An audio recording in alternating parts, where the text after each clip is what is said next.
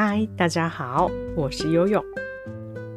皆さんこんにちは、ヨヨです。今日は質問をいただいたのでお答えします。その質問とは、どうして中国語を始めたのですか？わあ、すごく根本的なところ来ましたね。我今天接到了一个听友的来信，他问我：“悠悠さん，你为什么开始学中文呢？有什么动机呢？”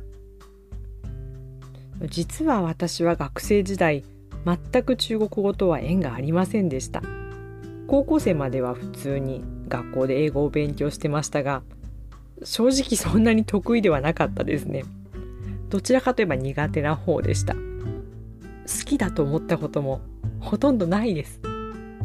なので自分は語学には向いていない語学は好きじゃないと思い込んでいました。我到高中的时候就是在学校里面学英语，但是跟中文完全没有关系。我学生时代不太喜欢学英语，成绩也不是特别好。嗯，我以为我是不喜欢学语言的。我是不太善于学语言的那种。 大学生になって第二外国語を選ばなければならなかったんですが、その時はドイツ語を選びました。私の行った大学にはドイツ語とフランス語しかなかったんですよ。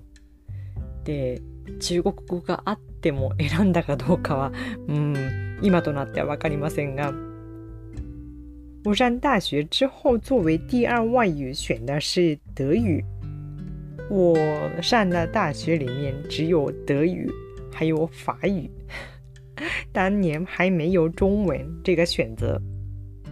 如果可以选择中文，也是当年的我，也不知道会不会选呢。ドイツ語を選んだのは。フランス語の発音が難しいイメージがあったからです。 なので同じように発音が難しいと聞く中国語は選ばなかったかもしれませんね。当年我选德语的第一个理由是，我对法语有发音特别难的印象，所以不选法语，只能选德语。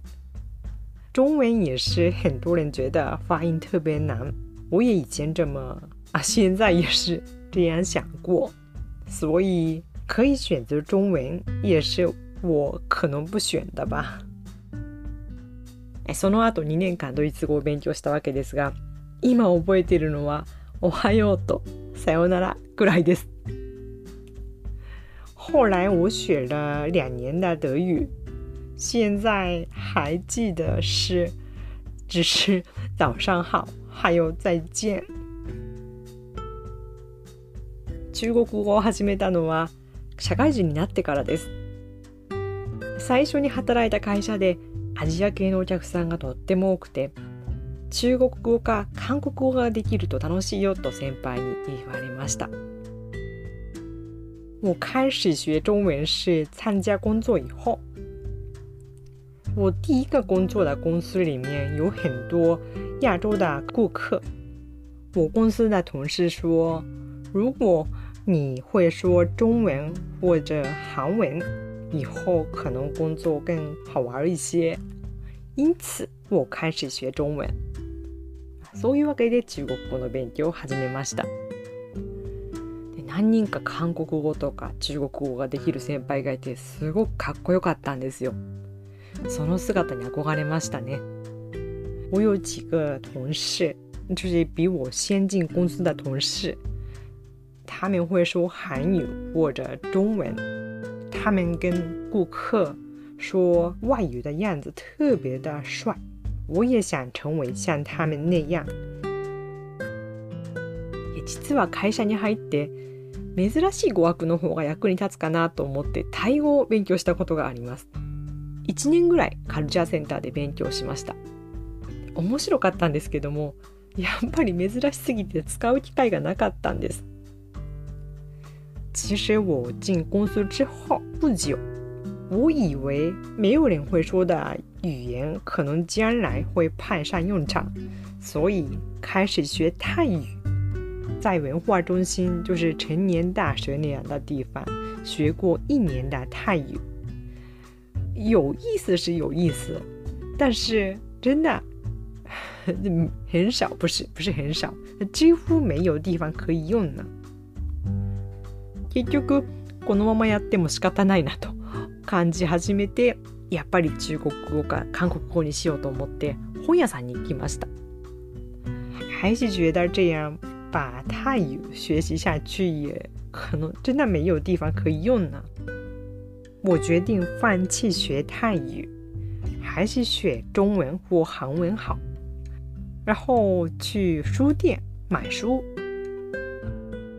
まだ社会人になったばかりで、お金も時間もなかったので、NHK のラジオ講座とテレビ講座のテキストを買って数百円でしたね。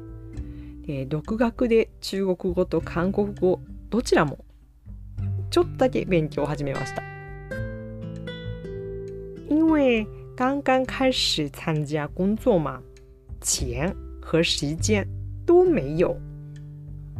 我买的是 NHK 日本中央电视台的广播讲座、电视讲座的课本，才几百块吧，可以说是自学的方式开始学中文和韩文，两个都一起开始学了。これがどちらも楽しかったんです。楽しかったけれども両方続けるのは難しい。一つにしなければいけないと気づきました。这个中文和韩文两个都特别有意思，我觉得都想学，但是时间和精力有限嘛，所以还是要选择一个。当時日本では日韓ワールドカップというのが開催されていていわゆる韓流ブームも始まっていました。なので実は韓国語が大人気だったんです。でちょっとこう天の弱な私は人気がない方をと思って最終的に中国語を選びました当年在日本是要举办日韩世界杯的时候，还有所所谓的韩流，很多人喜欢看韩剧的。那个潮流也已经开始了，所以很多人喜欢学韩语。我是性情比较怪的人，乖僻的人， 所以就选择了中文，不选很受欢迎的韩语。まあ始まりはこんな感じです。大概这样开始学中文。ただその頃は完全に趣味ですね勉強したりしなかったり検定試験を受ける時だけちょっと頑張って中国語検定は3級ぐらいまでなんとか自分で取ることができました当时我把学汉语当作爱好完全的爱好有时间的时候就去学习没时间的时候不学习要考试的时候努力一点点。日本的中检中文检定考试考到三级。いろいろなテキストに手を出しては終わらない。 不定期のマンツーマンのレッスンを受けたりしてましたが、そんなに進歩はない。そのあたりで完全に行き詰まってしまって、一度ほぼ諦めてしまうんですが、これはまた別の話です。我是在书店买了很多课本，但是都没学完。也参加过不定期的讲座，还有一对一的课。到这个水平的时候，几乎没有进步了，找不到好的学习方法，我的热情也渐渐消退，差不多要放弃了。那以后会怎么样？怎么变成现在的我呢？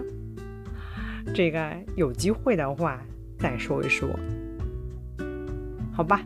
那今天就说到这里吧，希望对你的学习有帮助。下次再见，拜拜。